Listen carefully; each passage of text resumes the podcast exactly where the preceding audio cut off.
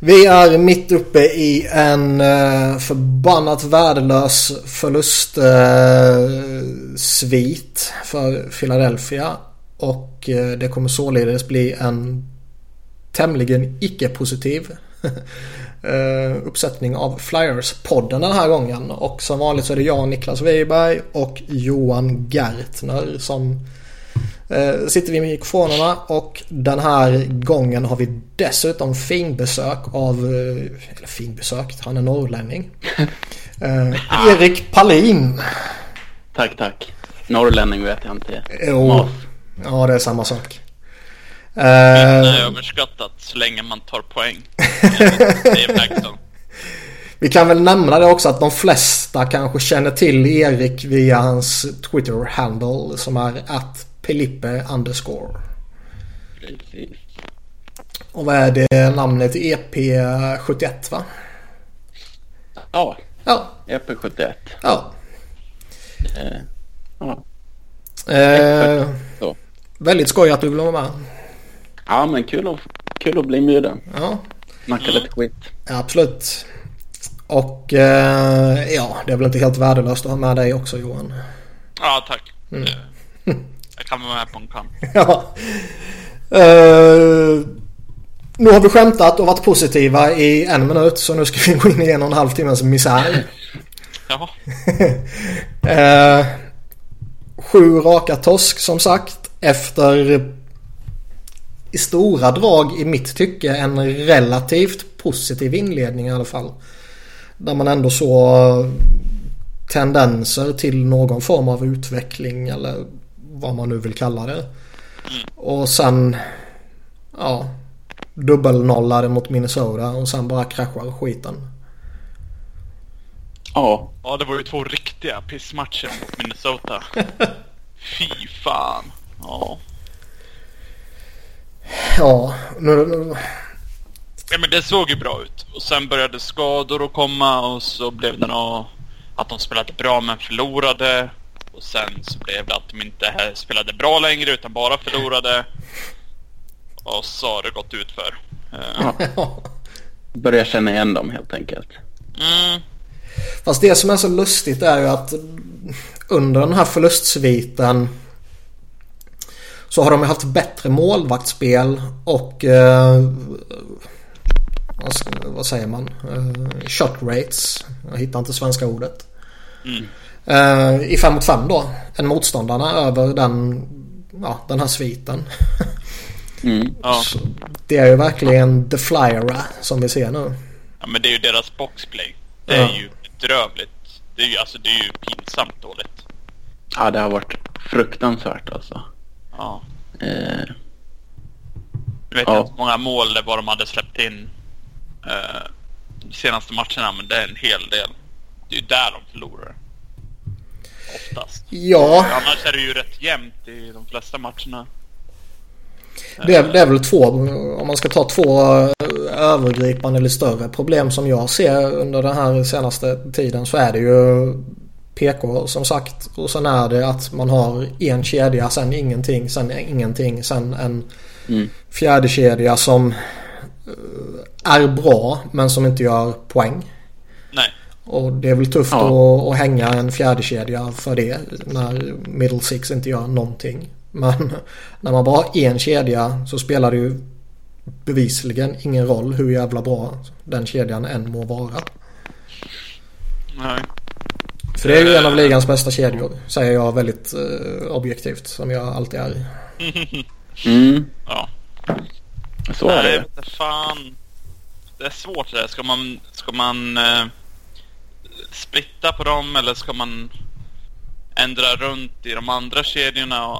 Och det blev ju att han, Haxel, och valde att ändra och skeppa runt Patrick och Filppula och sen var det väl Wheel ner till fjärde kedjan och in med Martell och eh, sånt där. Men det är ju ingenting riktigt som har funkat än fast de ändå har sett Alltså jag, jag tycker... Ett, mm. Ja, Jag tycker kör du. andra kedjan ändå blev bättre när Martell kom dit. Ja, jag tänkte säga det. Martell, Patrick och Simmons tycker jag på de här, den här korta tiden ändå har visat någonting. Ja, men det hände inte jättemycket ändå. Men man ser någon tendens till bättring i alla fall. Mm. Ja. ja jag gillar det jag har sett från uh, Martell hittills. Uh, jävlar vad han åker skridskor. The Orange Viper. Ja. Coolaste smeknamnet. ja, faktiskt. Det är det eller Mandog. Ja, jag måste säga Mandog är ju bäst alltså. Jag hatar Brandon Manning med passion. Ja, men hans smeknamn gör ju att man gillar han lite. Ja. Nej. Fy Jo, fan. det är så. Att, att kalla, jo, att kalla sig själv Mandog. Det, det är liksom så...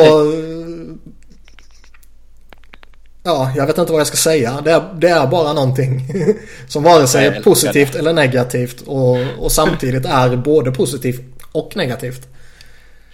Uh, ja, det, det är stort. Ja. Men om vi tittar lite, lite bredare på den här förlustsviten. eh, Alltså de hade ju någon liknande förra säsongen också där de torskade eh, Vad var det? 12 av 15 matcher eller något sånt här. Efter att de precis då- hade då vunnit vunnit 10 tio raka. Och då eh, kommer jag ihåg, då är man ju rätt förbannad över att de där 10 raka segrarna betyder ju typ ingenting sen. Nej. När man följer upp de 15 senaste med 12 torsk liksom. Eh, Jag minns inte om Dave Hackstall gjorde något korkat under den perioden. Jag bara förutsätter att han gjorde det såklart. Eh, Men ja, om man tittar på den här perioden så är det ju lustiga grejer han har för sig. Det, om jag minns rätt då under den här när de förlorade 12 av 15 var väl att han spelade Vandervelde och Belmer mer än vad han spelade Voracek och Simmons i vissa matcher. Jo, men det gjorde han ju I hela många tiden. matcher. Det var väl typ något sånt som var det dumma han gjorde då. Ja. Eh, Sen hade han väl kört slut på Mason helt och hållet. Ja. Ja, och scratcha vissa spelare. Eh, Ja, precis. Om det var Connectny då. Jag kommer inte ihåg exakt. Eh, Men det var... Dumma beslut, det gjorde han. Sen exakt vilka, det kommer jag inte ihåg för det har varit så många. Det brukar ju vara någonting i alla fall. Men ändå den här säsongen, då tänkte man ja, men han har ju lärt sig. Nu spelar han liksom kidsen så att säga. Och ger Ja. dem chansen och sådär. Så nu... Fast, ja, det är lustigt att det gjorde han ju under de 10, 12, 15 whatever första matcherna tycker jag. Ja. Och så nu ska man möta ett snabbt Pittsburgh. Och bara, nej men vi ska in med skiten. Och med skiten menar jag med Lehtere och eh, Dale Louise liksom. In Mm. med Jag såg att AMAC var på gång också. Ja men det, ja. Fast det hade man ju räknat med ju. Ja. Och grejen är att det, det, det, under de här förutsättningarna tycker jag att han ska in i laget också så fort han är speldugligt skick. Men Ja. det är ju inte Sam Moran jag skulle plocka Han har ut. inte gjort bort sig i år, Nej, tycker jag. jag tycker han har varit eh, OK. Jag tar ju Ja. honom över Manning Ja. alla dagar i veckan. Ja, Sen kan man ju tycka att Moran borde spela istället för Manning. För jag fattar, Fast det- jag, det- jag fattar inte det. Man vill ha in liksom, ja vi vill ha size och whatever när de tar in Lehtere och Weiss. Men så väljer de att inte spela Moran. Visst, Manning är väl li- lite samma. Moran är ju tre gånger så stor. Det var ju någon, jag undrar, kan det ha varit Charlie? Som förde något sån här resonemang att det ska bli skoj att se nu hur, eh, hur han kommer hantera Manning när McDonald är tillbaka. För under McDonalds frånvaro så har ju Manning gått och blivit den här pålitliga veteranen enligt han då, inte enligt mig. Ja. Eh, och, och liksom fått spela en hel del oftast varit en av de två eller tre som har spelat mest i matcherna och eh, ja, vi såg ju här senast när han fick spela overtime liksom. Och, Ja. och då ja, är då frågan... Ja, Han och, spelar ju näst mest av allihopa sist. och då liksom undrade jag, jag, jag är rätt säker det var Charlie, hans sådana här tio tankar efter matcherna typ. Mm. Där han funderar då att eh, Har Manning fått den här rollen för att Hackstall bara känner att han vill ha en veteran i den rollen? Eller högt upp i hierarkin om man säger så. När både McDonald och Goodars är borta. Eller har han fått den rollen för att Hackstall de facto tycker att Brandon Manning är en jävligt duktig försvarare? Och den ena sak, alltså det första sådär punkten kan jag ju kanske inte tycka om men förstå. Eh, Nej, jag förstår ju att han vill ha någon som har erfarenhet. Ja, ja. Alltså det förstår väl allihopa. Ja. Sen att det är just Manning är väl inte... Nej, nej, men det var bara han som fanns ja. ju. Det var ju han eller ingen. Och då, ja, då kan man väl förstå det liksom. Men om man faktiskt tycker att han är duktig, då är det ju fan skrämmande. I, inte helt oväntat ändå. Nej, nej, jag är inte ett dugg förvånad. Nej. Uh, men det blir ju... Det är så mycket små saker. Alltså jag, jag tycker ju i, i grund och botten så tycker jag att Hackstall denna säsongen har tagit innan den här förlustsviten i alla fall något eller några steg i rätt riktning igen. Mm. Och kände mig liksom lite positiv att ja fan han kanske har fått en knäpp på näsan av Ron Hextall och, och börjat uh, agera som alla förväntar sig att han ska agera. Och, och visst, Travis Sunheim han kommer upp, han gör några misstag. Men han får vara kvar och han får spela sitt spel. Mm. Connectney gör några misstag men han får vara kvar, han får spela sitt spel. Uh, han petar inte Ghost igen. och, och sådana där saker. Så man såg ändå något positivt och han plockade bort de här veteranerna. Det tog lite lång tid men så småningom plockades de bort liksom. Mm. Och sen bara åker man på en förlustsvit och så kraschar allting. Och så allting ställs på sin spets i overtime senaste matchen. Och då sätter man ut Manning med Filppula och Giroud. Ja, alltså det, det första är ju bara att man särar på om inte den bästa så en av ligans bästa. Jag kommer inte ihåg vad det var. Alltså overtime-trio. Ja. I, I Ghost och Voracek och Giroud då. För att på något sätt få ut eh, liksom en, en Couturier, Provorov och eh, Voracek som ska bli någon form av shutdown-trio i overtime. Mm. Eh, någonstans kan jag väl förstå att man sätter ut Provorov och, och Couturier mot eh, Tavares liksom. Ja, absolut inget problem med det. Men det är ju jätteenkelt att sätta ihop de två första 3 mot 3 kedjorna. Du sätter ju Couturier, Simmons och Provorov mot andra lagets första. Ja, och vill du safea ännu mer kanske du kan sätta in en raffel också liksom istället för Simmons. Ja. Men du sätter ju liksom, du splittar ju inte den andra trion. Nej. Det är ju alltså, det är så, det är så simpelt att få ihop det så att det liksom Ja men då tänker folk, ja men den tredje då som efter de två kedjorna. Ja då har du ju en Filppula. Så kan du sätta en antingen Connectney och Sanheim eller alltså då om du inte använder Raffel i Couturier så kan du använda Raffel och Filppula. Ja eller, liksom... ett mellanbyte liksom så att det inte... Slänga ut Martell liksom. Med den ja. farten han har visat upp. Han skulle vara dödlig i overtime ju. Ja men typ en, jag förstår inte att han sätter ut Manning. Som sagt, mm. när man har en Travis Sanheim som med han, där han bidrar. Han kommer vara helt sjukt bra i 3 mot 3. Oh, ja. Så mycket ytor och så bra han är på skridskor med sin storlek och mm. allt sånt där. Jag fattar inte. Man, han spelar för att inte förlora istället för att spela för att vinna. Ja, så är det. Och så förlorar han. ja. Och det, det, det som jag irriterar mig på allra, allra mest det är väl kanske egentligen inte att man splittar på uh, supertrion. Utan ja, det, det, kan man väl göra någon match och testa. Det är väl inget fel i det liksom. Men det som irriterar mig då det är att man släppte Euro med, liksom, i sammanhanget skräp. Ja. Alltså vad fan ska han göra med Filppula och Manning liksom? ja. ja. Nej, jag vet inte. Det förstår jag överhuvudtaget. Sett han med Patrick, Connectney, Wheel, Simmons, för fan som helst liksom. Ja, vem som helst hade varit bättre alltså. I vem princip. I princip. Ja. Och det är inte så att jag har något emot Filppula. Jag tycker han... Uh, jag tycker han får lite orimligt mycket skit denna säsongen faktiskt. Jag tycker inte han har varit dålig. Men... Nej, jag tycker han är helt okej. Okay. Det... Utan han, han kom in... Alltså jag kom, alla liksom ravade om hur jävla grym eh, förstärkning han var förra säsongen. Och äntligen fick man tre vettiga centrar och, och så här liksom. Mm. Och sen helt plötsligt denna säsongen har han gått och blivit klappkass enligt många. Det, det tycker jag är lite eh, överdrivet. Eh, Ja. Jag tror mycket med det har att göra med att han fick den här powerplay-positionen som inte passar honom alls. Ja. Som inte ens är hans fel. Ja, och ett A på bröstet och sådana där saker. Och det är liksom, folk övervärderar det något fruktansvärt. Sen gillar man ju att klaga. Ja, det är, Ja. det är jag duktig på.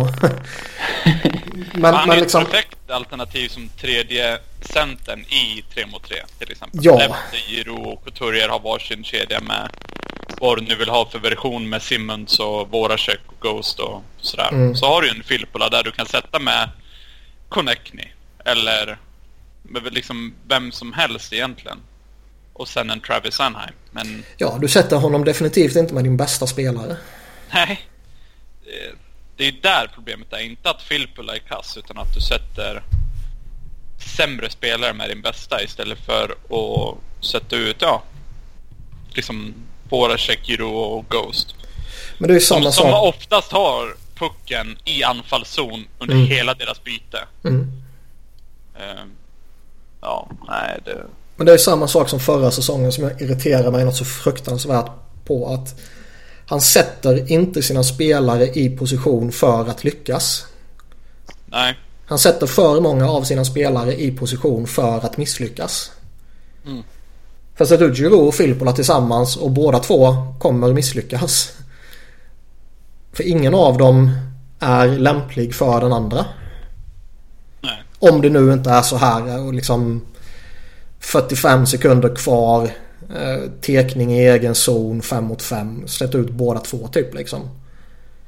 Eh, där är Filippola fortfarande vettig. Och, men i ett sånt läge, jag, nej jag förstår verkligen inte. Nej. Just hur han använder sina spelare. Det är liksom Nolan Patrick han gör förmodligen säsongens bästa match. Spelar 12 Jävlar minuter. vad bra han var. Ja. Filippola uppe på 19 eller vad fan det var liksom. Mm. Och det är sådana såna saker som gör att, som, som vi var inne på lite tidigare då, att man börjar gnälla på Filippola. Trots att det inte är hans fel. Det är inte så att han begår myteri och hoppar in på isen när det egentligen inte är hans tur. Och så Nej, får är ju Patrick stå där och det där, titta. Det är ju samma det där med Manning att... Alltså Manning är i bästa fall en okej sexa du kan sätta in. Men Mm. är en bra sjua som kan spela matcher då och då. Du vet exakt vad du får. Men problemet är ju inte att han spelar nu med Godas och Amac borta. Problemet är att han spelar 25 minuter när han ska spela 10 minuter mindre. och spelar du en, en spelare med limiterad skillset så att säga 25 minuter, ja då kommer han ju göra x antal misstag. Som man kanske hade klarat av och, om man hade spelat 15 minuter och inte göra. Liksom att han hade gjort sitt och då hade man inte klagat på honom. Lite ungefär som Robert Hägg att Hägg är bra när man inte märker honom. Mm. Det är ju samma med Manning. Bara att man märker honom för att han spelar hela tiden. Och då blir det ju misstag. Det... Ja. Men det är ju lite Hackstalls grej som du sa. Att de spelar spe fel spelare. I fel situationer. Och sådär. Jag är ju chockad över att eh, han använder Danik Martell på sättet som han har gjort i de här matcherna. Ja. Eh, Han spelade ju mer än eh, Jordan Will senast. Fast det, det tycker jag inte är så konstigt ändå för Wheel har ju dels har han varit lite skadad och haft lite allmänna problem där och dels är han väl i en formsvacka sådär bara. Mm. Eh, att man då spelar en het spelare över honom det, det har jag inget emot. Sen ska inte Jordan Wheel plockas ut ur laget som det, det är här nu vad det verkar som mot Pittsburgh. Om det nu inte är så att han fortfarande plågas av skadan på något sätt. Då, då är det en helt annan grej såklart. Mm. Eh, Nej, han har ju inte varit bra. Nej. Det, så är det ju bara. Eh, Men det blev, börjar ju med skadan. mm. Det känns ju inte som att han är hel. Det är, inte, det är inte riktigt samma... Nej, han har inte sett fräsch. Innan så han, han har varit så jävla stark på pucken. Eh, Är han inte Helt- lite överhypad då? alltså även om han Eller? inte kommer göra lika mycket poäng som många tror så har han ju fortfarande liksom... han har alltid jobbat stenhårt och när han har pucken så är det svårt att få den ifrån honom. Men nu sen skadan så har det liksom inte riktigt varit så heller. Ja, det kanske är sen skadan bara. Men jag vet inte, jag har aldrig riktigt... Jag vet inte, sett storheten. Nej, han är ju liten. Men han har ju blivit väldigt, väldigt hypad av Flyers Twitter. Det är klart han har blivit hypad och han har väl förmodligen blivit överhypad men... eh, Och liksom, ja, man ska väl inte förvänta sig stordåd av honom. Det har jag inte gjort på något sätt. Men däremot så tycker jag att han är en, en topp 9-spelare som man utan problem kan använda i, i lite olika roller. Och eh, jag tycker ju han är lite Danny Breer light. Så tillvida som Johan var inne på här. Att han är stark på pucken trots att han är väldigt liten och bra runt målburen och sargen och så här. Eh, Sen är han givetvis inte på Breers nivå på något sätt. För han var ju en av ligans bästa spelare när han var fräsch och sådär. Mm. Eh, Och i vilket fall som helst så tycker jag ju onekligen att Jordan Wheel är eh, bättre än Dale Weese och Jori Lehtara och så här. Ja, ja. Liksom. Men så är det. Ja. Absolut. Sen är det väl, ja, om vi ändå ska gå in på det här med ja, förändringarna i laguppställningen som han förmodligen kommer göra då baserat på dagens träning mot Pittsburgh på måndag natt så är det ju Wiese och Lehtara in, Wheel och Taylor Layer ut bland forwards. Och det är ju det känns ju bara som att de på något sätt man vill göra någonting och då är det enkelt att eh, peta ut en rookie och en eh, typ rookie. Eh, Även om han är gammal Will. Och sätta in två veteraner som dessutom är stora och tunga och som kan gå upp mot Ryan Reeves i Penguins. Jag tycker det bara känns som att han tar in de två just för att de har mer erfarenhet och att det på någonting ska betyda att då kommer de spela bättre och bryta sviten. Mm. Eh, Och vi vet ju, det, det, är ju, det är ju så självklart att man kommer göra dumma saker. Man kommer sätta in fel spelare i laget. Man kommer sätta ut fel kedjor på isen, fel backpar. Och man kommer givetvis vinna. Mm. Because the flyer. Men vi alla är väl inställda på att nu när McDonald är tillbaka så kommer det se bra ut igen. Mm. Alltså. De kommer säkert få ordning på typ boxplayet, de kommer få ordning på försvarsspelet generellt sett. Kommer hålla, säkert hålla nollan. Eh, bara för att. Men... Eh, Jag kommer ihåg vi sa det när han blev skadad. Att det, liksom, och så började det bli lite andra småskador. Här Simmons hade sina problem. Uh, vem var det mer? Jordan Wheel. Ghost missade Patrick. någonting. Patrick var borta och, och sådär. Så det skulle vara gött att se ett helt friskt lag under den perioden. Så att man verkligen såg hur bra det kunde gå utan AMAC. Och så får man alla de här skadorna och så får man en avstängning på Godash och så får man det här och det här och det här och det här. Och sen så i takt med att folk börjar bli friska igen så kommer han tillbaka. Mm. Och det känns bara så jävla typiskt. man är inte förvånad över hur dåligt det såg ut när de hade liksom Lehtare som tredje center. Hade Mark Alt och Neil i backparet. Jag tycker ändå Alt har gjort det bra. Alltså de var alltså, de var inte dåliga på det sättet men ändå det lite för mycket. Ja, ja, det är ju talande i sig. Mediokert, Men, liksom. ja, Även fast de gjorde bra ifrån sig. Eller tillräckligt bra ifrån sig. Men man är ju inte förvånad med, med det laget de hade på papper att det gick skit liksom. När de redan innan hade problem. Och gör mål från någon annan än första kedjan. Eh, Ja. Nej, det... Förlorar sju raka, möter Penguins nästa. Det är ju solklart att de kommer vinna. Ja, faktiskt. det är det. Eller så blir det ju 0-7 i röven. Ja. Hur lång tid tror ni det tar innan Hagstall får sparken? Om det fortsätter? Ja. Två, tre säsonger. Vinner inte en match på tre säsonger. Bara, "Ah, kan. Jag tror... Jag eh, tror inte vi kommer förlora så pass mycket. Jag tror inte det. Alltså att han kommer få sparken snart. Det kommer inte hända. Jag tror mycket väl att han kan få sparken efter säsongen.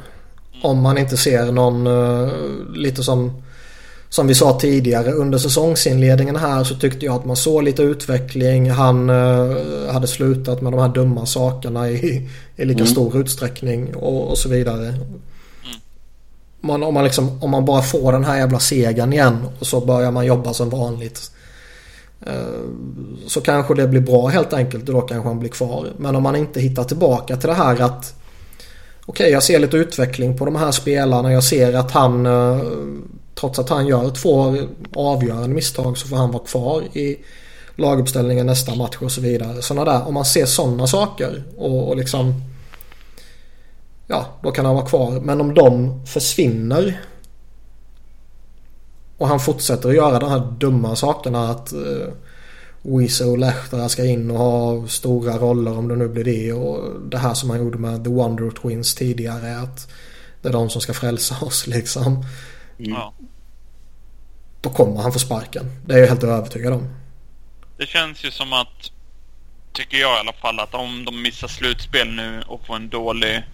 Jag tror inte han får sparken även om de missar slutspel. Men om Nej, man det missar slutspel nu och sen har en dålig start för nästa säsong. Då känns det som att först Mm. då kommer det kanske hända något. Men, eh, ja. Hade det varit Homer som var GM så hade han nog fått kicken igen. Då hade han ryckt. Ja. Det tror jag. Frågan är ju liksom. Vem ska de ta in då? Ja, säg att, han, säg att man torskar mot Pittsburgh och så torskar man mot eh, Sharks på tisdag. Sen har man ju ett rätt långt uppehåll till lördag. Så om man ska sparka en coach är det väl fördelaktigt om man har lite tid på sig. Tycker jag i alla fall. Eh, och så sparkar man honom efter San Jose en där. Men liksom vem, vem ska ta över? Det, tittar man på de som finns i laget idag så Ian LaPerriere vill jag ju definitivt inte ska ta över. Nej, han, han ska ju bort också. Han ska ju Ja. exakt bort så, Alltså, så får fort det han, bara går. han Han här som skulle ha- tecken och de ger coachingjobbet till Perrier. Alltså, Nej, men det kommer inte. Nej, nej. Nej, men om, alltså vi säger att om det skulle hända. Ja. Alltså jag hade... Jag hade dött helt enkelt. Jag hade blivit så, jag hade blivit så arg. Och så besviken. För han är så dålig på sitt jobb. Mm. Redan som liksom penalty killing coach. Och ja, nej, fy fan. Det är fascinerande vilken... Eh, vilket, ja, vilket ord ska man... Kultstatus han har fått i Philadelphia. Mm. För han var ju... Tre säsonger var det väl? Och sånt. Som jag. Är spelare. det, är det skottäckningen? Var det mot Devils? Heter? Ja. Jag tog den i Det, det, är ju, det är ju bara den ju. Han täckte ett skott med, med huvudet. Mm. Han var... Han, nej, spelade han tre säsonger? Spelade han inte eh, en Nej, det här var väl- var skadad två? Eller något sånt där. Skadad... Var inte skottet, var inte det hans andra säsong? Han skrev ett treårskontrakt har jag för mig. Det var det jag syftade på. Se. Han spelade en säsong Det var en säsong bara. och skadad två. Ja. Det är helt Täckte han sjukt inte två skott med ansikte? Eller minns jag helt fel nu? Jag har för mig det. Jag minns inte. Han har täckt det- två gånger har han täckt med ansikte. Ja, En precis. gång mot Devils och en gång mot... Ja, det minns jag inte. Nej, skitsamma. Sen Jag är tror det liksom precis han... hade kommit tillbaka från att ha täckt med ansiktet och då täcker han med ansiktet igen. Eller något Mm. sånt där sjukt. Eh, Ja. Sen är det ju liksom, det är ju ingen som Och därför kan... är han coach nu. Ja, exakt. Och det är ju ingen som kan förneka att han var en bra PK-spelare. För det var han. Ja, det var han. Och sen Han får han ett... spelaren LaPerriere. Oh ja, jag oh hade ja. inget problem med han när han spelade. Oh, ja. Var, han gjorde sitt jobb liksom. Den fjärde kedjan med han och Blair Betts och sen Dan Carcillo. Den var jävligt rolig. Ja, Ja. Men... men nu eh, gör han inte sitt jobb. Nej, herregud. Så. Och han måste bort. Och... Gord Han Murphy... Hatfield ska väl bort så småningom men Ja, Gord Murphy är- är jag liksom... Bryr jag mig inte så jävla mycket om om han är kvar eller försvinner liksom. nej. Eh, Chris Knobloch. Eller hur man fan säger hans namn. eh, känns som att det är lite för tidigt för honom va? Annars Ja. kan jag se honom som en framtida headcoach. Men om, om det blir så det scenariot som jag sa då kan jag väl tänka mig att då har han ändå en säsong som assisterande i NHL bakom sig. Ja, frågan är dock om man sparkar Hackstall nu. Vågar man ta en ny oerfaren snubbe? Nej, scenariot som alltid händer efter en, om man säger en oerfaren får kicken är att man tar in en med all, det enda han har i erfarenhet. Det blir väl... Hur ofta har man inte sett det? Att Mm. det är det som händer då. Ja, vi säger att... eh, Dan Bylsma eller... ja, men lite så. Eh, det känns ju som att en typ Sutter skulle kunna ja. vara aktuell just på grund av eh, Kings connection. Men Det är väl de två eller Dave Tippett. ja, Sutter vet jag inte om jag är så jävla taggad på. Bylsma, ja, Bylsma vill jag inte ska komma i närheten av det här laget. nej. nej. Uh, tippet tror jag är en klart kompetent coach. Han verkar vara lite halvlustig men det är alla jävla coacher. Och eh, om man tittar på de som är arbetslösa nu så är jag nog mest tänd på honom om man ska göra ett byte. Mm. Ja. Han är väl ganska... Han har väl spelat i Flyers också så... Mm. Har han inte det? Jo. De gillar väl sånt. Jo.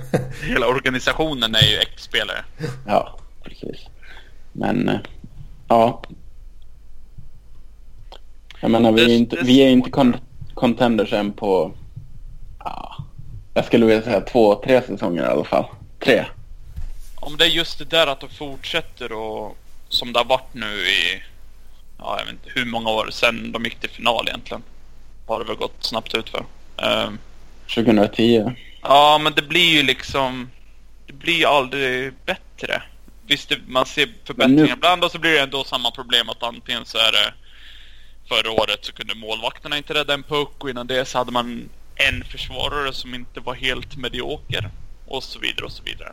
Eh, det är alltid någonting som sticker Ja. ut. Alltså i nutid känns det inte så jävla bra. Men kolla framtiden så känns det ju... Och Vi, vi har Patrick, Konechny, Prorov. Giro Sanin. Coots är fortfarande ung liksom. Eller ja, Mm. jo men ganska ung. Ghost också. Vi, vi har ju mycket... Framtiden ser ljus ut ändå tycker jag. Ja, ja, alltså jag är toktaggad på framtiden. Det enda jag Ja. oroar mig över är ju att framtiden inte hinner synka med de kvarvarande bra åren på veteranerna. Ja, det var lite det jag. Alltså Giroud, Ja, Voracek och Simmons i, i första hand då. Nu har ju Giro studsat tillbaka nu när han är Mm. hel. Innan så var man ju jävligt rädd för att han skulle vara helt slut och så hade han sitt långa kontrakt och så vidare och så vidare. Men Mm. just med den här nya superserien så är man inte direkt orolig över eh, deras produktion just nu. Men Där- det, det är där- just det där att man ska få ihop det med alla de här unga. Mm. Däremot så tycker jag ju att den här eh, vad var det? Det var väl nästan en månadslång mållös eh, svit som Simmons hade. mm. Efter skadan. Ja, den perioden gjorde mig ännu mer tveksam till om jag vill förlänga med honom.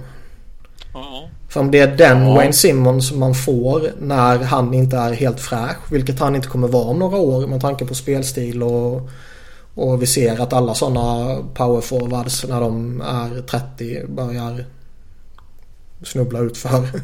Mm. Eh, om det är vad han är så vill jag verkligen inte betala något för honom. Nej, det smarta är ju att trada honom. Ja. Hur ont det än gör i Det min själ emotionellt smarta ont. är att förlänga med honom. Ja.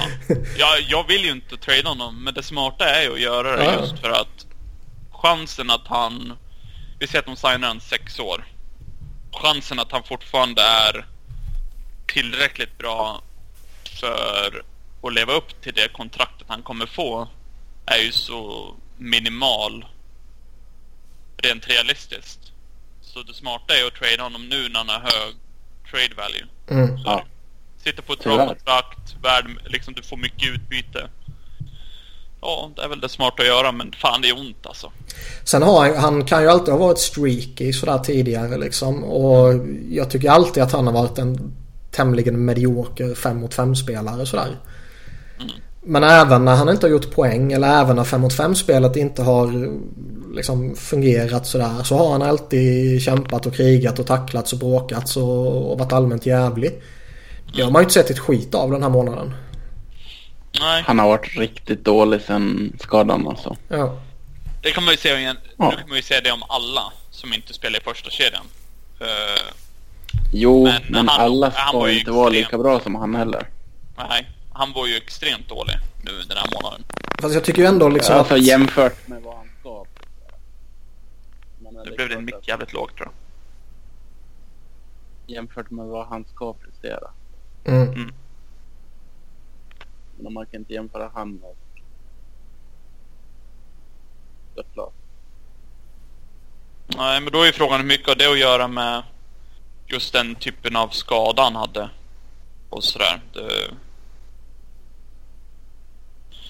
Ja, är det svårt det där? Nej, jag... jag- Som sagt, de här veckorna har gjort mig jävligt orolig för honom. Ehm, och jag har bara...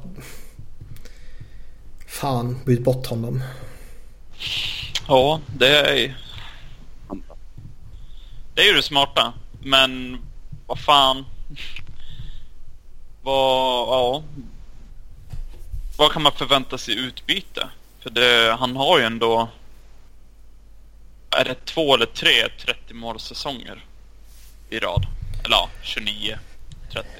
Han har väl tre där han har varit... Eh, nej, han har fyra. Där han har varit eh, 29, 28, 32, 31. Jag, jag, slår man Han ut det så är han ju kring 30 målstrecket liksom. Ja. Nice, Elite Prospects funkar inte för mig. Skandal. Ja. De har blockat ditt IP-nummer. Han, han kommer ju där i, i år också. Det tror jag med. Mm. Och jag tycker väl här mot slutet så känns det lite som att de har börjat aktivera honom lite mer i PP också. Mm. För under en väldigt lång period så var det enda de gjorde i PP det var ju typ att om man pratar första kedjan då var ju att Drew och Ghost bara står och passar till varandra och Mm. försöker få den ena av dem till att skjuta typ. Och sen någon enstaka gång så eh, skickar de över pucken till Voracek. Mm. Uh, De har ju, använder ju inte våra check och Simmons rätt mycket, eller har inte gjort förut. nej, Simons har ju inte använt någonting. Vilket han har gjort väldigt mycket tidigare. Mm. Eh, och det känns liksom... Varför? Då måste det vara något allvarligt fel på honom ju. Vilket det bevisligen har varit något fel på honom. Att man, I och med att han har varit så dålig som han har varit. Mm. Ehm. Och nu mot slutet känns det som att nej, men då har han han får pucken när han sjunker ner lite utanför stolpen sådär. Och så antingen passar han tillbaka till Giroud eller så bryter han in på mål eller hittar han Coots i slottet eller whatever. Eh, Som han var jävligt duktig på tidigare. Ja. Tog de tillbaka han för tidigt? Efter skadan? Hade han behövt vila lite liksom? Ja, det finns ju dock inte den kulturen i eh, NHL. Jag har ju pratat om det rätt många gånger i NHL-podden. Att varför vilar man inte folk? Mm. Du spelar 82 matcher. Jag tror han hade behövt det. Ja. Men det, är liksom, det finns den här machokulturen att om du är i det minsta speldugliga skicket så ska du ändå spela. Mm. Liksom är du 37 år. Varför ska, kan du inte vila en match här och där? Eller Jäger 45 år liksom. Varför kan inte han vila en match här och där? Uh, jag, jag förstår, alltså, alltså, Jämför med fotbollen som är liksom den andra stora idrotten jag följer och som väldigt många andra också följer såklart. Så där vilas ju spelare titt som tätt. Ja. Sitter på bänken eller sitter på läktaren en match. Ingen, ja. ingen bryr sig så länge det inte är eh, en stor match såklart.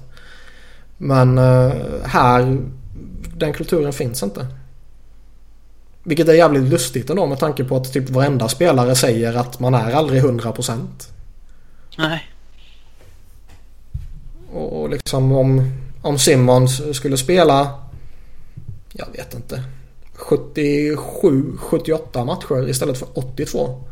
Mm. Så borde inte det kunna gynna honom lite liksom? Och om det gynnar honom så borde inte det kunna gynna laget? Jo. Sen är det ju svårt att göra det när man är mitt uppe i en sju matcher lång förlustsvit såklart.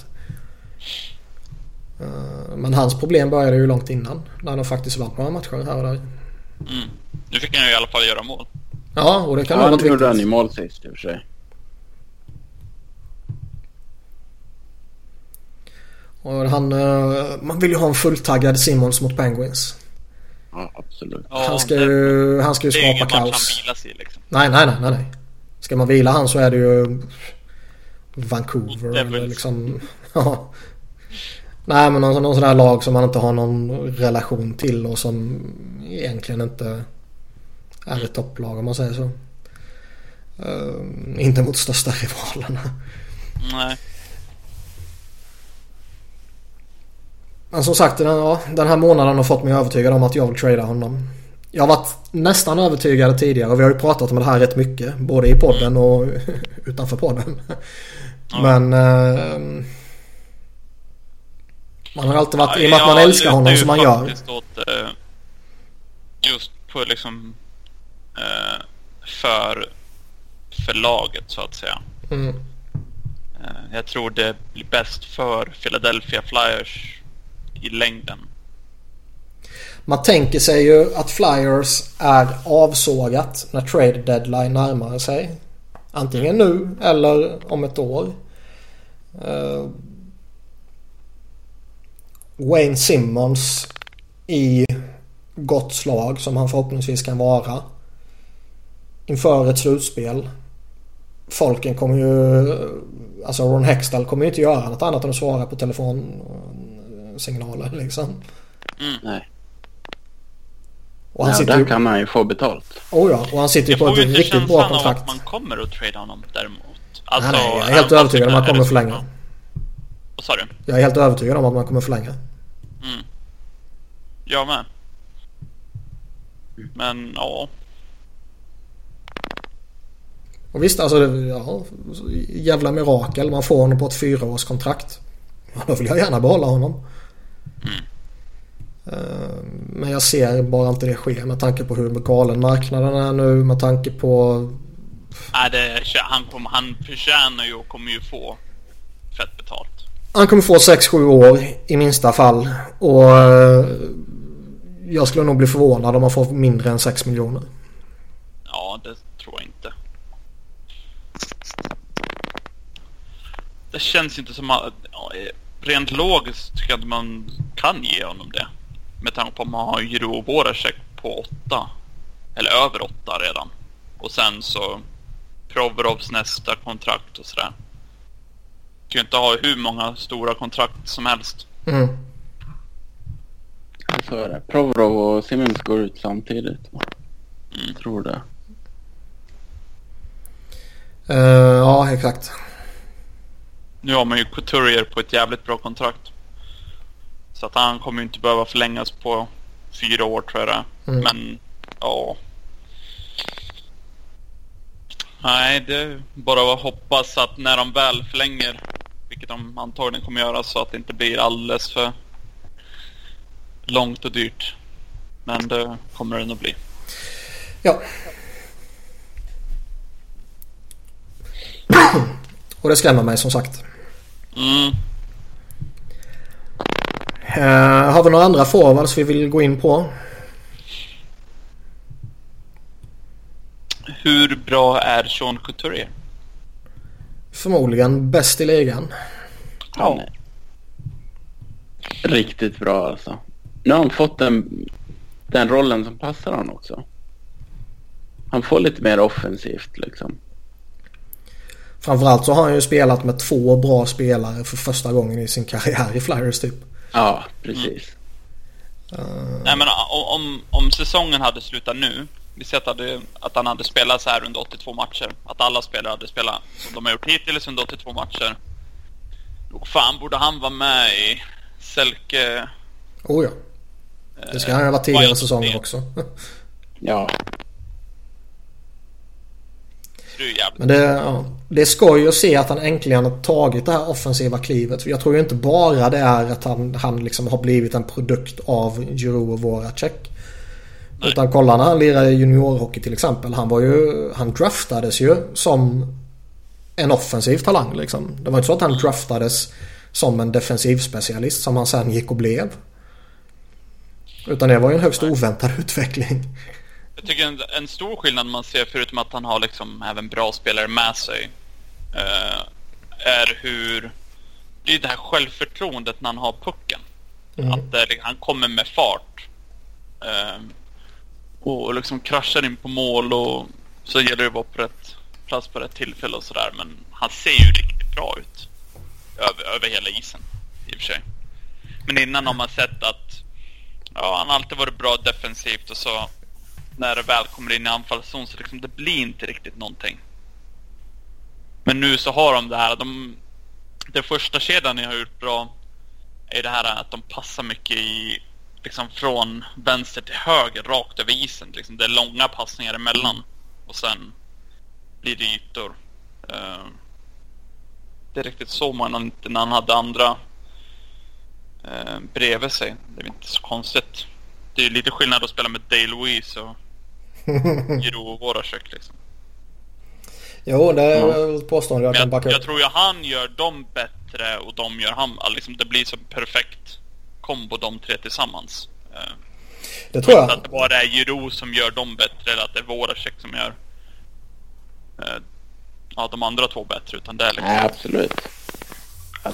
Han är, han är riktigt jävla bra. Och han är ung också. Han är bara Man, 25. man, man glömmer det. Ja. Nej, det är som... Jag, jag tycker ju han, han har ju lirat lite med Voracek tidigare och där har han ju, de har ju funkat bra tillsammans. Men sen Ja. har ju då den tredje spelaren sällan varit något speciellt där då. Ja. Nej. Men nu när man sätter ihop en trio där så... Ja, det- de känns bara som att de kompletterar varandra perfekt och... De det tre ett gör varandra genidrag bättre. av Hackstall. Det måste man göra honom cred för. Ja, faktiskt. Jag... Det kändes ju eh, jättedumt när de väl liksom fick... Man tänker liksom Jiro, Couturier och så Patrick. Och så har man liksom en Filppel också som kan spela center. Så bara tänker man shit nu ser ju centerdjupet jävligt bra ut. Och det första Hackstall gör då är att sätta Couturier med Jiro. Och då tänker man hopp, är han helt liksom borta? Men det var ju ett genidrag, som sagt. Ehm. Sen så blev ju problemet det alla trodde att middle six inte gör någonting i princip. Alltså jag tycker väl fortfarande man kan diskutera det här om liksom en sån topptung första kedja Är det det bästa för laget? Om man pratar centerdjup och secondary scoring och hela köret. Men jag har full förståelse för att man inte bryter upp den kedjan. Och eh, Jag kan ju inte säga att jag skulle gjort det liksom. Men Man vill ju inte, Nej. nu när det väl går så dåligt som det gör, vill man verkligen bryta på den enda kedjan som faktiskt gör någonting. Nej exakt. Alltså för vi, vi har ju pratat om Simmons att han inte gjort mål och sådär, men det är ju andra spelare som ska vara bättre. Connectney måste vara bättre och Patrick, när han väl spelat, har inte varit jättebra hela tiden. Eh, och sådär, han har haft några riktiga pissmatcher sedan han kom tillbaka. Eh, Det som är så frustrerande är att Hur all... mycket ska man förvänta sig av honom då? Nej, alltså Patrick är, är ju, det är liksom svårt att förvänta sig alldeles för mycket, men Connectney Ja. ändå som ska ha Ja, en större connecting roll. ska ju... Ja, precis. Filppula och så det är svårt att förvänta sig någonting av liksom Dale Louise och Lehtere. Men det är ju ändå Aj, spelare de, som ska... de förväntar man sig inte ett skit av. Nej. Men när Lehtere ändå är, liksom, han var ju tredje center när Patrick var borta. Ja, Ja, då blir det ju automatiskt att man ska förvänta sig mer av honom för att han har en topp 9-roll. Och så Jordan Wheel skulle ju liksom ha en... Eh, skulle ju liksom bevisa att han var kapabel att producera någorlunda i NHL. Eh, och sådär. Det är ingen av dem... Det, alla har ju verkligen varit skit samtidigt i Middlesex. Och alla har haft skadeproblem också nästan. Kanske inte samtidigt men i olika perioder. Ja. Och det är fan frustrerande också. Det som är så konstigt, jag tycker med just när jag pratar med Connectney. Det är lite... Eh, försäsongen var han liksom bästa forwarden.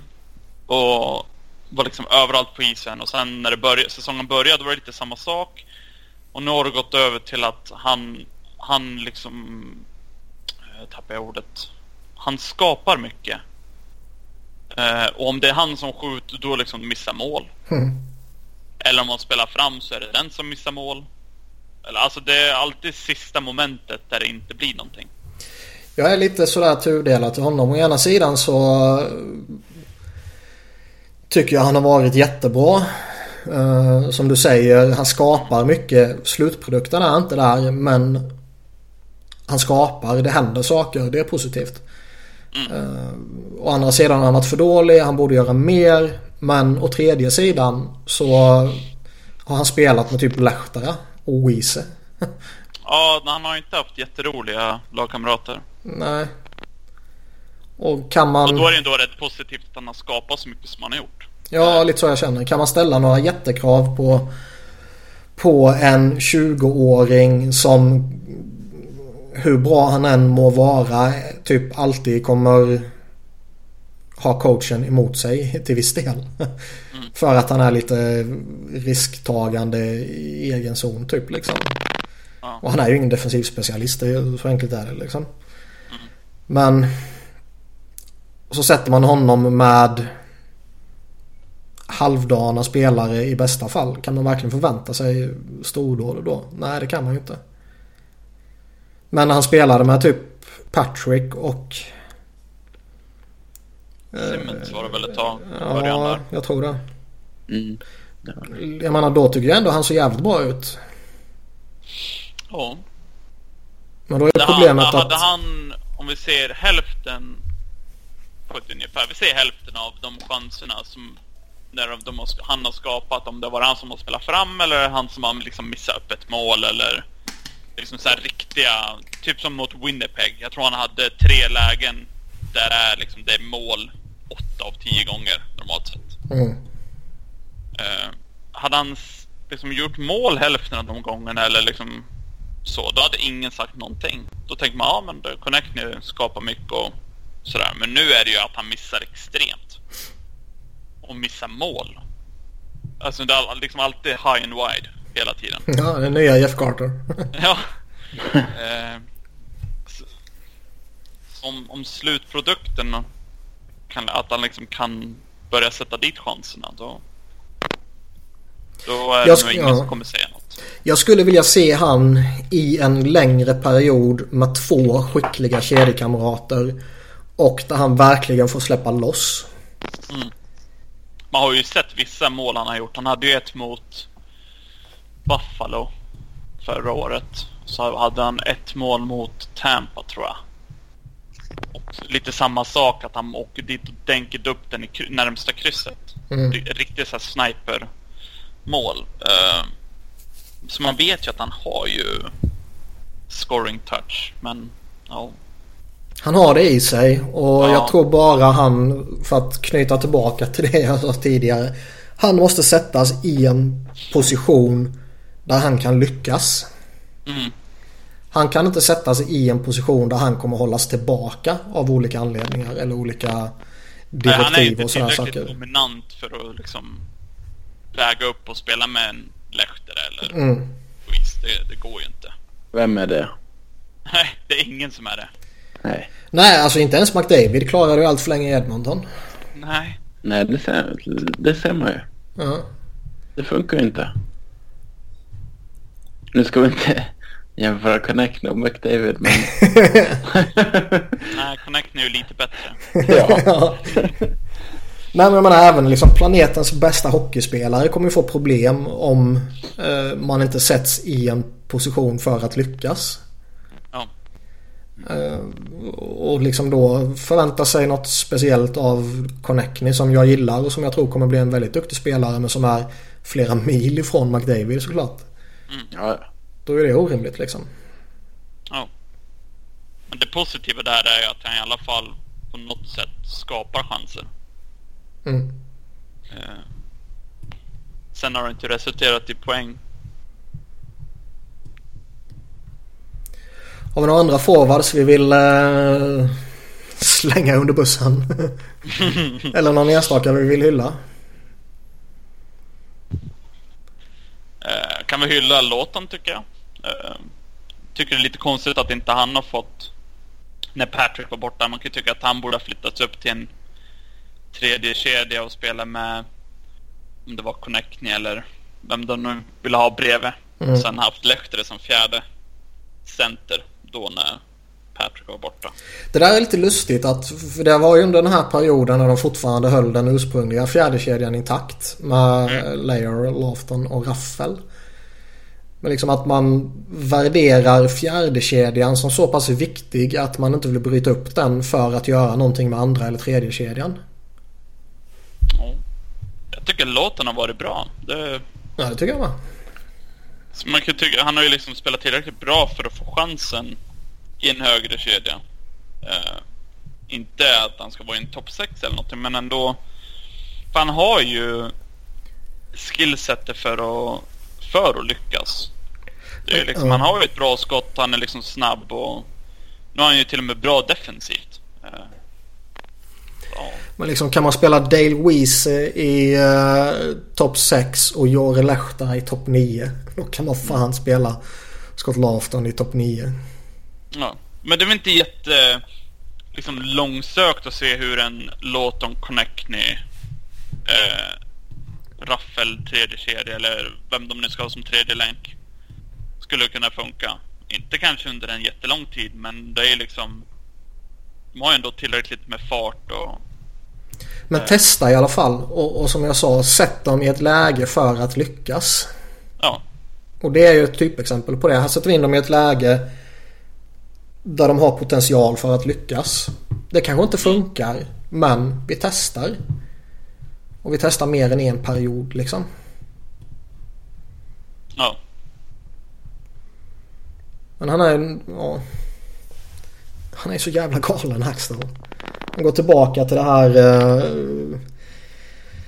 Nu ser man ju att han går tillbaka precis som han gjorde förra året när med, Eller förra åren med The Wonder Twins. Att han går tillbaka till de här trygga veteranerna där man vet exakt vad man får även om det är något dåligt. Mm. Så föredrar man det framför någonting eh, lite mer osäkert bland de unga ja. Som att det ska liksom få dem att bli bättre. Ja, Nej, jag tycker det är så jävla unkligt liksom att plocka Taylor Lear nu till exempel och på något sätt liksom... Men jag, jag förstår ändå lite grann varför de tar ut Lear. Han har inte varit jättebra.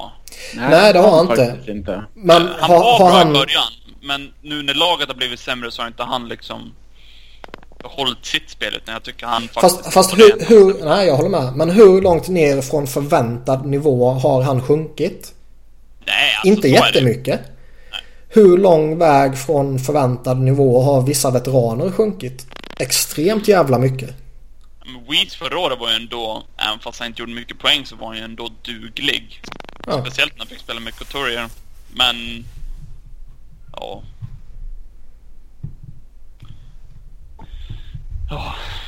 Jag blir... Vem skulle de ha plockat förutom Layer då? Ja, eh, för- ja, i- ingen. Men om man nu ska plocka någon så tycker jag det finns andra alternativ som är mer eh, på sportsliga grunder så att säga lämpliga att plocka. Nu, nu blir det väl lite plocka Wayne Simmons efter att han precis har gjort ett mål inför Pittsburgh. Det gör man ju inte. Det skulle inte jag Nej, heller det kommer gjort. inte. Men jag pratar liksom kanske för en vecka sedan. Ja, Eh, Nej, det- finns ju- och uh, Weez ska ju vara utanför. Ja. I, min, I min bok i alla fall. Ja, det är så jävla uppenbart så det... Jag kan ju köpa om, om Wheel är utanför laget för att han inte är 100. Mm. Är han det vet 100 jag så ska ju han spela över de andra, så är det ju. Mm. Ja, över de två i alla fall. Ja. Absolut. Men jag tycker det är lite kul att se i alla fall att Martell fortfarande får spela. Ja. Faktiskt. Fast han har Han ju, bo- bortsett från första kedjan så har han ju varit deras bästa spelare de här två Islanders-matcherna. Han, han har Ja, men att det, det, är så lätt, bra. det är så lätt om du är Hackstall och tar bort Ja, precis. Ja, ja. ingen som har gjort sin andra match liksom. Det är jätteenkelt att ta han. Eh, Men han har gjort... Han har gjort det skitbra. Jag hade ingen koll alls på han kan jag eh, säga alltså. Jag har sett lite, inte jättemycket, men jag har sett en, en del Phantoms-matcher senaste två säsongerna. Så han, han, har ju, han har ju alltid, sen han kom till eh, Lehigh Valley så har han ju liksom varit en okej AHL-spelare. Mm. Sen så verkar han ju ha tagit ett extra steg.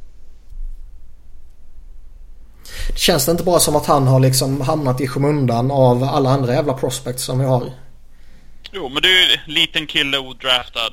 Mm. Liksom, det är ju, han är inte den första mindre spelaren som är odraftad som gör typ 100 poäng i eh, COL. Alltså i juniorligorna. Mm. Och sen typ Marches så eller sådär. Sen är det ju inte säkert att han kommer bli som Marches så eller så. Men att det är bara för att han är liten så betyder inte det att han kommer misslyckas direkt.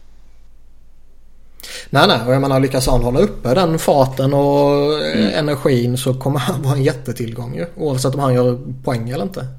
Ja. Det kommer ju trilla in poäng. Om man fortsätter som man gör. Ja, och det som är så skoj att se med honom då är att han kom upp här och, och liksom mitt under värsta jävla krisen och allt är åt helvete och han bara kör och han tar skott och han tar avslut och han bryter in och Ja, han han, han går ju in och köttar. Ja. Alltså, man visste ju att han var snabb, men han är ju extremt snabb. Mm. Alltså Connectney är snabb. Man var skulle ju nästan eh, vilja spela han i, i overtime. Ja. Ja, Men, ja, eh, jag skulle ju hellre... Alltså, jag lirar ju hellre Martell med Giroud än eh, att jag lirar Filippola liksom. Mm. Det räcker ju att Giroud får pucken på klubbbladet. Sen är det bara att flippa iväg den så sätter Martell fart liksom. Ja. Då är det målchans. Man såg i det första matchen, han hade väl två frilägen i princip. Ja. Det Ja, som jag gillar med Martell är att det, är många, eller många av de här som är lite en, ja men lite så att Connect inte är så bra defensivt, man är liksom bra offensivt. Martell är ju faktiskt bra i egen zon. Mm. Vilket inte är jätteofta med de här äh, ungdoms... äh, de som gör mycket poäng i juniorligorna som har de här mindre. Äh, Så det är lite... Jag tror han kan lyckas. Oh ja, jag är jättetaggad på honom. Och här ska man väl faktiskt... eh, Jag hatar mycket och jag hatar gärna på Hackstall. Men i Martells fall så har han ju verkligen placerats i en situation för att lyckas. Mm. Var ju- spelare var ju släpper loss orolig att honom. de plockade upp honom och så sätter de han i en fjärde kedja. Ja. Och då känns det, jaha, han kommer ju inte få någon chans alls. Men nu får han ju faktiskt spela med bra spelare. Mm. Han har höjt den kedjan. Kortsiktigt i alla fall. Absolut. Eh, har vi någon annan eh, forward eller ska vi kolla på några backar om vi har något vettigt eller eh, ovettigt för den delen att säga där? Nej, jag tror vi har pratat om alla Jag forwards. tror det. Ska vi börja med avstängningen på Radko Gudas då kanske? Ja, den är ju solklar. Det är ju så idiotiskt. Mm. Och jag blir så trött för han är ju... Han är ju en topp 4-back. När han spelar som han har gjort när han har bevisat det. Alltså när han verkligen spelat sin kapacitet. Oh. han är ju en bra back. Men han är ju så dum i huvudet och gör sådana dumma saker. Och Och, och ja, det är inte första gången han får en avstängning direkt. Och det kommer ju inte vara sista heller. Nej. Men nu har han ju inte ens varit bra i år när han väl har Nej, spelat. i år har han inte varit så jävla bra ändå. Nej, så ja. Ehm, Men ja, det är jätteklumpigt av honom. Ja, den är både klumpig och den är ful och den är farlig och den är... eh, Ja. Ja, den hade kunnat Ja. ta illa. Men eh, ja. Däremot, däremot så är det ju olyckligt. Det är ju inte ett överfall utan det är ju en olycka. Jag kanske är Eh. väldigt enögd men jag tycker tio matcher är mycket alltså. Jämfört med andra händelser. Ja, Department of Player Safety är ju jävla hycklare. Det är ju sättet de, den bedömningsnivån de sätter är ju tragisk och eh, de fortsätter ju nonchalera allt vad våld mot huvudet är och tycker ju fortfarande inte det är något farligt och så vidare och så vidare. Eh, jag tycker väl för det han gör här med sin historik och eh, allt vad det innebär så tycker inte jag 10 matcher är orimligt. Jag kan köpa tio matcher men då får Problemet- de skärpa till sig med de andra. Ja, problemet Ja, är inte att han får man tio matcher. Problemet är ju vad andra får eller inte Absolut. Ja, exakt. Jag kan köpa tio matcher men får. Ja. de Sen- andra får låga i så fall. Ja, det håller jag med om 100%. Sen är det väl... Kollar Alltså, på... Eh, kommer inte ihåg vem det var som tacklade Ghost. Var det Komarov? Kommer Ja. Det blev inte ens ett, en hearing för det. nej. Nej. Va? nej, och han blir skadad. Alltså skämtar du med mig eller? Nej, det är pinsamt dåligt. Det är Sen- sånt där. Mm. Nej, jag håller med dig. Det finns en, eh, ett extremt hyckleri från Department of Player Safety. Men eh, han lyckas ju övertyga dem om att det inte var med avsikt i alla fall. Och det tycker jag man ser på bilderna också. De kämpar lite och så tappar han balansen och blir lite förbannad och ska förmodligen slå klubban ur händerna på honom. Och så råkar det vara en nacke istället för en klubba. Så det var ju, det var ju inget planerat överfall direkt ju. Då ska det ju vara, skulle det vara det ska det vara betydligt mer än 10 matcher. ja. Oh, men det tycker jag man ser. Det hade det inte Mm. varit också om man Ja. hade sett att han verkligen gick efter huvudet. Ja, exakt. Men han har ju inte varit bra heller nu den här säsongen. Det och så gör han, fortsätter han att göra sånt här. Visst att det, det här är lite mer olyckligt än meningen. Men fan alltså. Om vi leker med tanken så här att eh, vi har många backprospects på väg upp. Vi har redan eh, en handfull uppe i ligan här nu och det finns ju ytterligare några stycken som kan vara på väg den närmsta tiden eller på lite längre sikt. Mm. Och på lite längre sikt kanske Radko Gudas kommer bli överflödig. Mm. Eh, hur ser vi på en eventuell trade redan nu kanske? Ja. Nej, jag tycker det är för tidigt. Det... Han behövs något år till ändå tycker jag. Är de redo de som är våra prospects? Nej, det är det väl inte. Det, Phil Myers som jag var och som jag tror alla var toktaggad på. Han verkar ju vara extremt skadebenägen. Han har ju sin tredje eller fjärde skada nu. Mm. Ja, Igår tror jag han fick det. exakt. Och då är Mark Friedman kvar och han känns ju inte som en sådär självklar eh, NHL-spelare liksom. Även om han såg fräsch Nej. ut under, under preseason och sådär. Och, Jag har inget emot om man skulle trada honom för en annan back. Som kan gå in i laget. nej, det är Nej, väl lite mer där jag hade tradat nu i sådana fall och inte tradat för att öppna upp en plats. Så det är absolut ingenting emot. Nej. Eh, och jag tycker väl att om man nu... Jag är väl lite inne på Erik det här att det, det är väl lite för tidigt. Eh, och, som du säger om också att Johan att det bara är för att öppna plats för någon annan så tror jag fortfarande det är för tidigt. Ja. Men eh, jag tror inte det skulle vara omöjligt. Även om folk hatar honom så är det en back som coacher och GMs alltid kommer vilja ha. Ja, jag, jag tvekar inte alls över att man kan trada honom. Det Mm. tror jag inte. Bara att jag känner för egen del att han, det är för mycket skit och för lite bra. Liksom. Det, det blir, han är inte tillräckligt bra för att, att man ska leva med. Han har inte varit det denna säsongen men Förra året var han förra året var det nog så. Ja. Ja, men det är väl lite där det kanske ändrats då. Jag tycker han, han, han är inte bara att han gör mycket, eller har gjort mycket fult. Det, det, känns som att hans hockey-IQ i anfallszon är så... Det finns inte. Nej, det är Han bara att slänga pucken på mål så fort det bara går. Det är det enda han gör, kastar den på mål. ja. Och det är lite charmigt i sig. Ja, Det blir ju några sådana sjuka mål här och där i alla fall förra säsongen. Han var ju sniper ett tag där. Ja, Han satt väl en 5-6 mål i alla fall. ja något sånt. Jag är väl helt... Ja. Jag har absolut ingenting emot om man tradar honom för en annan back. Det beror på vilken det är i och för sig. Ja, men Jag- så, jag så tänker är det ju. Men sen är ju han rightare. Det är ju det som... Den Ja. enda rightaren de har just nu, så det... Ska man ju i sådana fall ha in en till right, eller en rightare tillbaka. Mm. Om någon annan back. Det känns som att vi behöver väl egentligen inte säga så jättemycket om Provorov eller Ghost. De är vad de är. Ja. Alltså Provorov är så jävla bra. Ja. Ja, han är äckligt bra. Det det är liksom...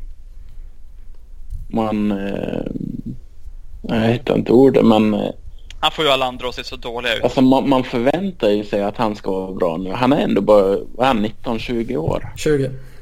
Ja. Han är så jävla bra varje match. Ja. Han ser så stabil ut och det är liksom...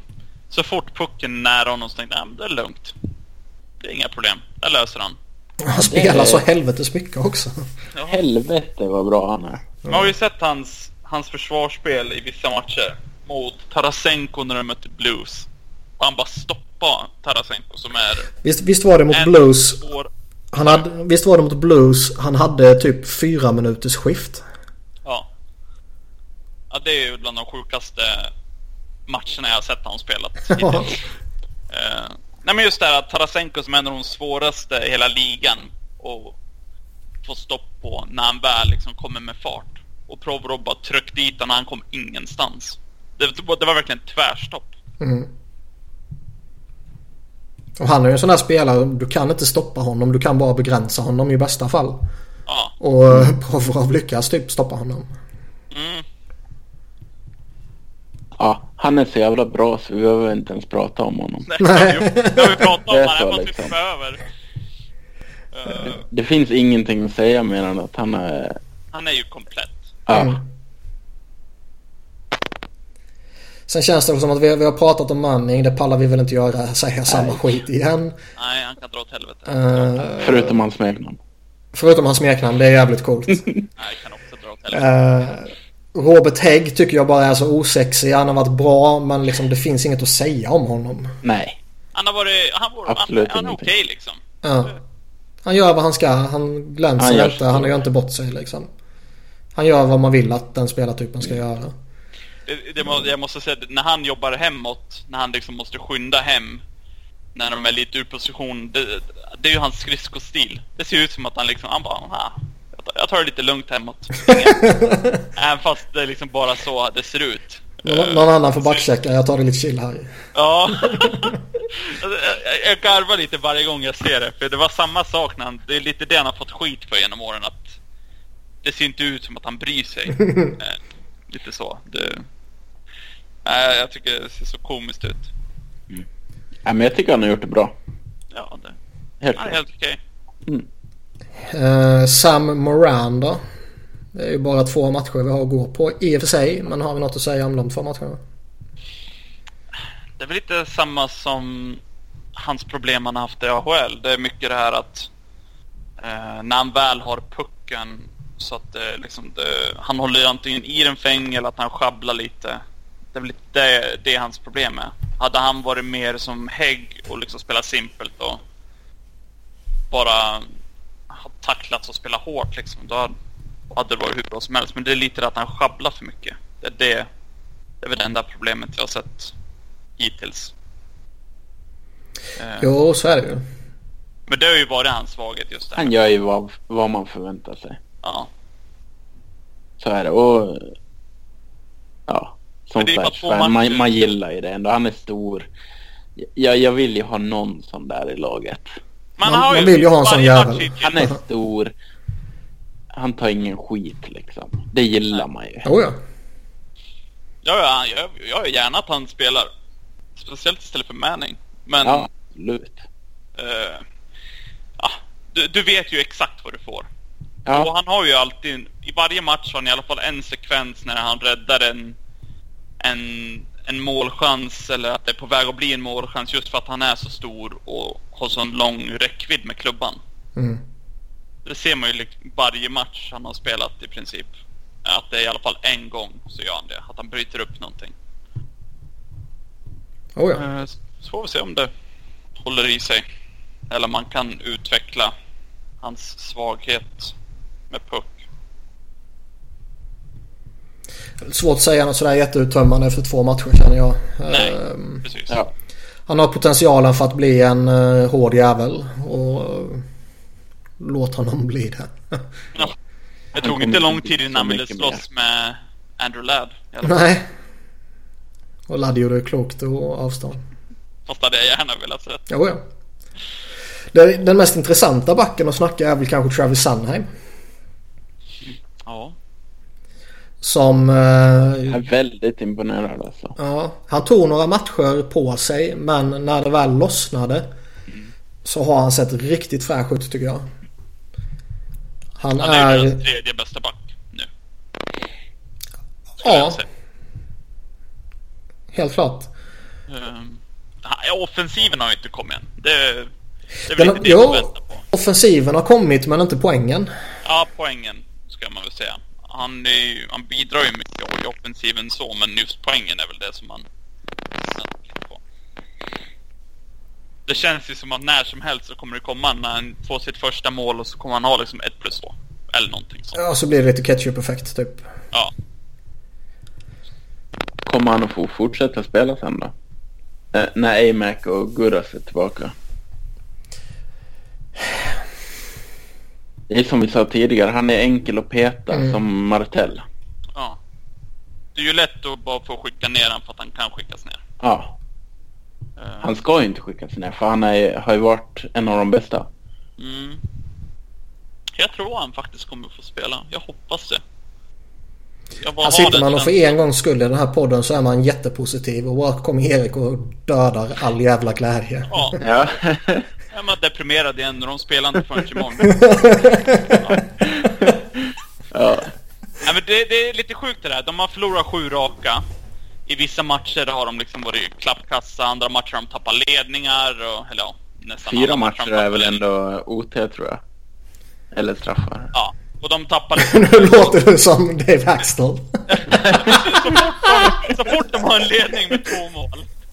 Så då vet man, ja, de kommer släppa in ett mål snart. Och då Ja. kommer det bli kaos och så kommer de kvittera och så förlorar de. Det har varit, en, det har varit samma sen försäsongen. Det var ju varenda match tappade de ledning. Ja. Och det har ju fortsatt.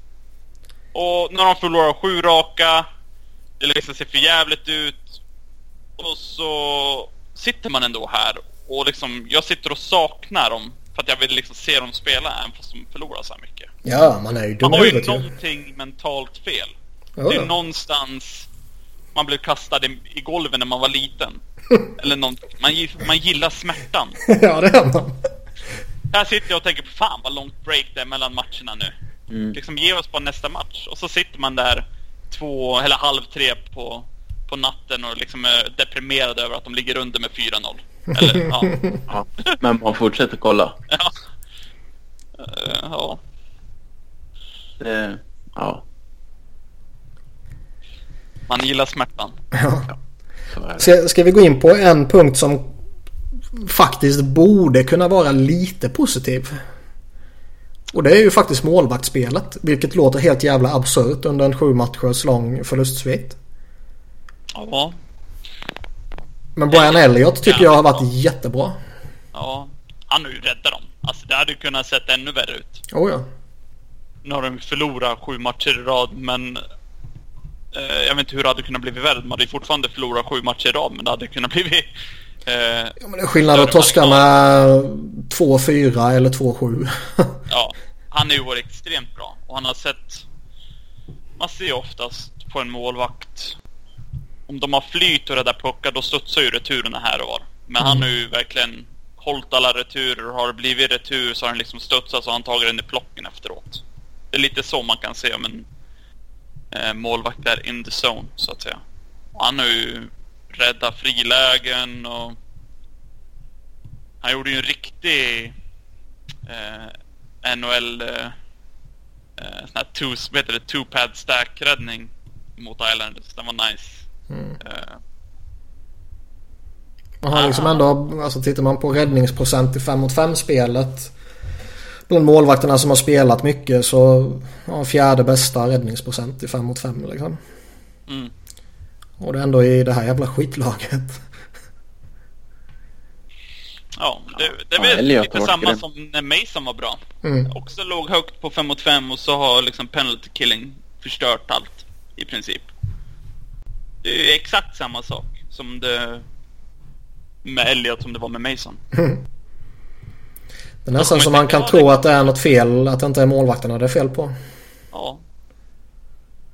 Uh, Ian LePerrier alltså, fortfarande har ett jobb. Det... Precis. Men Mullen som har hållit ett, ett powerplay topp 10 i typ 10 år. Han får kicken. Fast ja, Fast jag tycker ju powerplay där mot slutet var ju inte lika fräscht alltså. Nej, alltså jag kan köpa att han får kicken, men han har ju ändå resultat. Sen att det ja, han kan ju visa någonting. Ja. ja. LaPerriere har ju absolut ingenting. Det har bara blivit värre och värre för varje år. Och nu har man ju ändå... Eh, du har ju Couturier, Simmons, Lawton, Lear. Du har Filppula, du har Raffel. Giroud kan liksom döda utvisningar. Du har ju så mycket material att jobba med. Mm. Ja, då ser bort. det för jävligt ut. Jag tycker det är ofta som de antingen... Det, det, finns väl två scenarion som jag tycker man ser hela tiden. Antingen har de boxen intakt men den är så minimal och så djupt tillbakasjunken att den liksom inte gör någon nytta ändå motståndarna kommer så pass nära och får ändå stå så pass fritt att de ändå kan, kan hitta kombinationer och farliga skottlägen. Liksom. Eller så är det att man typ tre stycken står på en rak linje liksom. Uh, linjen från mål till mål då så att säga. Och den fjärde är någonstans som ingen vet var fan han är. Och sen är det typ en som står helt fri på bortre stolpen och som givetvis får pucken. Mm. Jag liksom... Jag... Antingen vet de inte vad de ska göra. Eller så kan de inte göra det de vet de ska göra.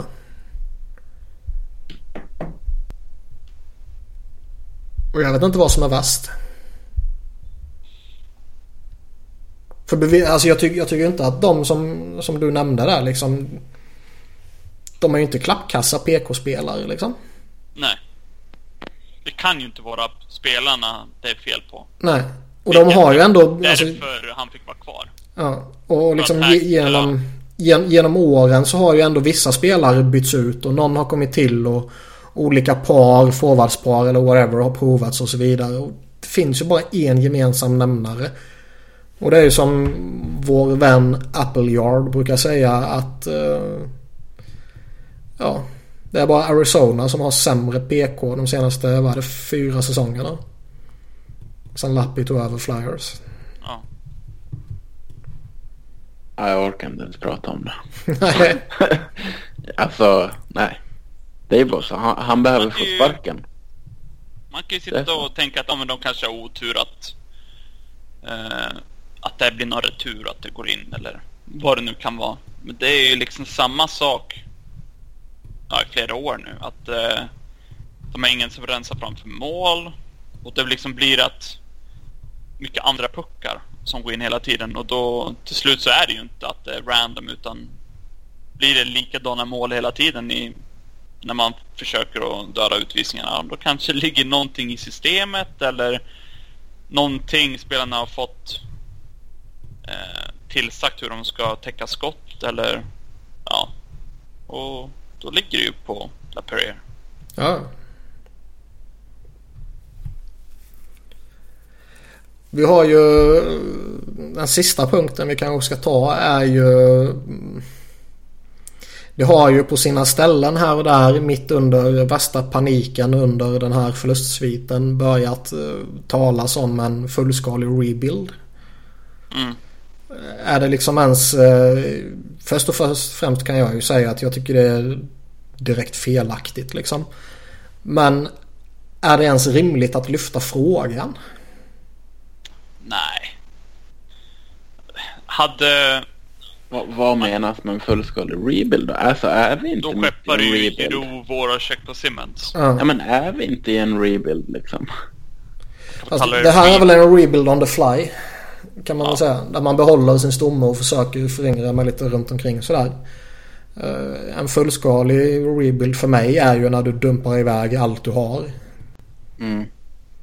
Eh, Ja nej, nej absolut inte. för det känns liksom Ja. som att ja, säg att vi skulle göra det. Man, man skeppar ut Giroud och Voracek och, och Simmods och ha- jag hade kunnat köpt en rebuild om eh, om Giro och Voracek hade fortsatt lite på samma spår eller att det hade blivit ännu sämre än, än förra året. mm, Med tanke på hur dålig Giro var i fjol och Voracek hade problem att göra poäng så hade, och så hade Simmons nu haft samma start som han haft nu. Då hade jag kunnat tänka mig att ja, det kanske... Du har dina två bästa forwards underpresterar, sitter på långa kontrakt. Eh, så din tredje bästa forward börjar liksom att bli sämre också. Då hade jag kunnat köpt det. Men nu när Giro Voracek är två av tre i en av NHLs bästa kedjor, då känns det väl lite felaktigt att snacka om en rebuild. nej exakt. Plus att Couturier har tagit ett extra steg. Så ska du skeppa bort spelare, då, liksom, då måste du hitta en spelare att ha bredvid Couturier och så vidare. Nej, det, Det känns Nej. väl lite också som att om liksom planeterna står i rad så kanske man kan utmana redan om ett eller två år liksom. ja. Men går man in i en rebuild så kommer det ju dröja betydligt fler år. Hextall sa väl när han tog över att det skulle... Det här var liksom... Han ville ha fem, sex år. Jag kommer inte ihåg exakt vad han sa men... Och det är väl på väg någonstans ändå. Jag menar... Det är ju rätt många... Ja, Kolla framtiden. Alltså säga vad man Patrick, vill om hur, hur det går Provorov. nu med att de har liksom losing streak och ligger sist i Metropolitan eller liksom det är, fair enough men kollar man på hur den här organisationen mår sen han tog över så Ja. eh, det är en jävla stor skillnad. Eh, nej, Det vi man, behöver är väl att någon av målvakterna blir bra liksom.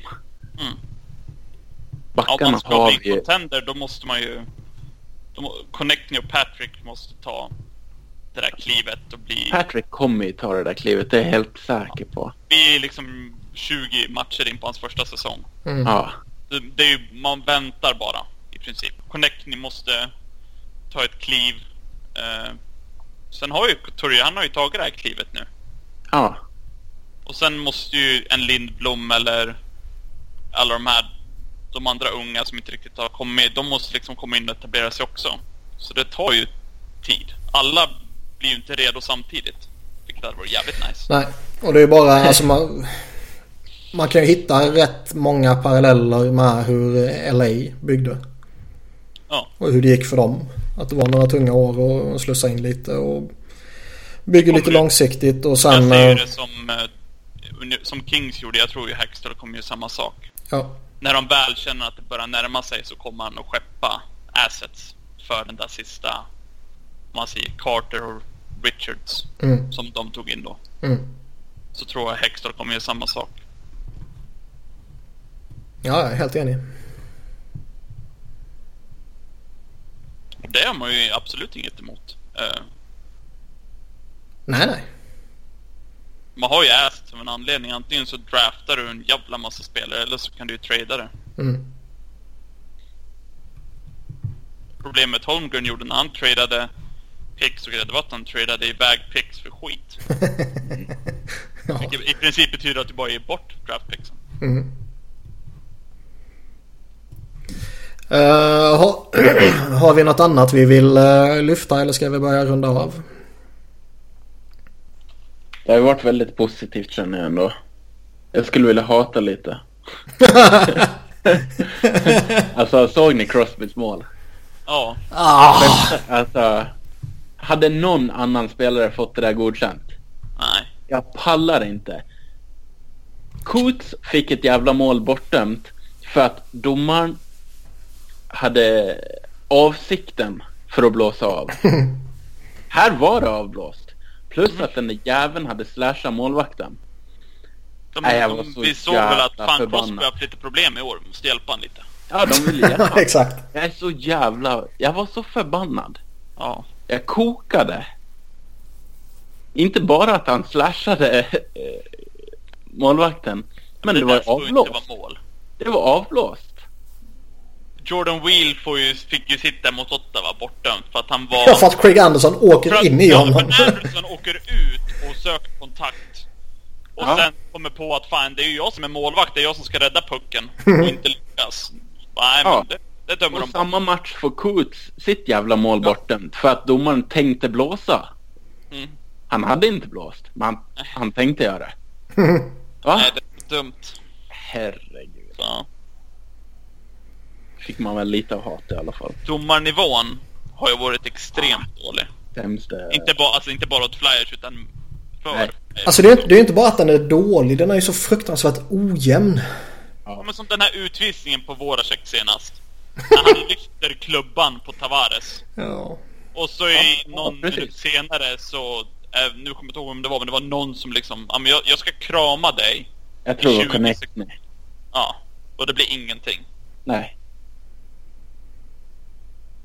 Nej, det, det är så fruktansvärt irriterande. Domarnivån är extremt ojämn och allmänt usel. Eh, Department of Player Safety är såna hycklare och kan inte göra sitt jobb ordentligt. Och liksom produkten Alltså, NHL blir ju sämre av det. Det hjälper ju inte ens humör när man har sju raka förluster liksom. Nej. Verkligen inte. Nej, fy fan. Ja. Nej, det var ändå fina ord att avsluta med lite Crosby-hat. Det är alltid välkommet. Särskilt inför måndag nu. Särskilt inför måndag. Och, eh, Och nu är han ju på G såklart. När Flyers väl ska möta dem. ja. Ja men det är klart. göra- De väntar ju alltid med det här mötet. Sen måste man ju ge lite hat till de som gör schemat. Mm, precis. Det var samma förra säsongen. Man möter inga rivaler första 20 matcherna i princip. Det är ändå... Nej, jättelustigt möter schema. bara västkustlag. Nästan. Och sen Islanders. De är ju inga jävla rivaler liksom. Nej. Och så sätter de... Ja, men som i, igår så sätter de sex matcher som börjar sju. Och så sätter de två matcher som börjar åtta. Alltså lokal tid då. Mm. Eh, men ingen som börjar halv åtta. De Man är... har sex nej. matcher samtidigt. Istället för att sätta kanske hälften sju, hälften halv åtta och sen vissa... Ja, åtta sen då. De, ja, jag håller med dig 100% Men NHL är i alla fall bättre på det här än vad de är hemma i Sverige. För i NHL så är det ju titt som tätt mest, nästan hela tiden känns det som. Någon jävla match som börjar på halvtimmeslaget. ja. Men här hemma så är ju alla matcher samtidigt. Och så det här att de sätter ihop så att vissa veckor, vi säger, vi säger nästa vecka, nu vet jag inte hur deras schema ser ut, men vi säger nästa vecka så har de eh, match måndag, match tisdag och så match torsdag och sen så spelar de ingenting på nästan en vecka istället för att liksom sprida ut det lite. Nej men nu spelar de nästa vecka måndag, tisdag, lördag. Mm. Så kommer de ha någon gång när de har fem matcher på en vecka liksom. Ja. Eller någonting sjukt. Visst, det är säkert jättesvårt att få ihop eh, ett sånt här komplext schema för 31 lag. Men eh, lite bättre skulle man fan kunna göra det.